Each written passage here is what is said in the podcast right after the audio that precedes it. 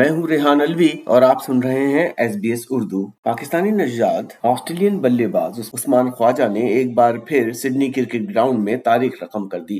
عثمان خواجہ تاریخ کے پہلے آسٹریلین کرکٹر بن گئے ہیں جنہوں نے اپنی پینتیسویں سالگرہ کے بعد ایک ہی مقام پر تین ٹیسٹ سینچریاں بنائی عثمان خواجہ اور اسٹیو اسمتھ جنوبی افریقہ کے خلاف فائنل میچ کے دوسرے دن سنگ میل عبور کر گئے۔ اس سے پہلے ایس سی جی میں آسٹریلین ٹیسٹ ٹیم میں واپسی پر اپنے جڑواں سینچریوں کے ایک سال بعد اس بار پھر عثمان خواجہ گراؤنڈ پر مسلسل تیسری بار تین فیگرز تک پہنچ گئے، جبکہ عثمان خواجہ اور اسٹیو اسمتھ کے سامنے جنوبی افریقہ کے بالرز بے بس دکھائی دیے۔ عثمان خواجہ نے Sydney Cricket Ground S C G سے اپنی محبت کے تازہ ترین باب میں تیرہویں ٹیسٹ سینچری بنا کر ناقدین کے منہ بند کر دیے۔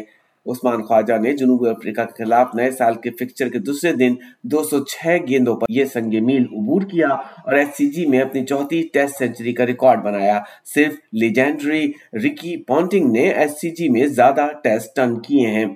عثمان خواجہ تاریخ کے پہلے آسٹریلین کھلاڑی بن گئے ہیں، جنہوں نے اپنی پینتیسویں سالگرہ کے بعد ایک ہی مقام پر تین ٹیسٹ سینچریاں بنائی ان کی اب تک کی ایس سی جی میں ٹیسٹ میں اوسط ایک سو پندرہ رنز ہے جو آسٹریلیا کے کسی بھی کھلاڑی کی سب سے زیادہ سڈنی گراؤنڈ میں ٹیسٹ رنز کی اوسط ہے۔ جنوبی افریقہ کے خلاف تیسرا ٹیسٹ میچ شروع ہونے سے پہلے عثمان خواجہ کو ایلن میڈ گیلوری میڈل بھی دیا گیا۔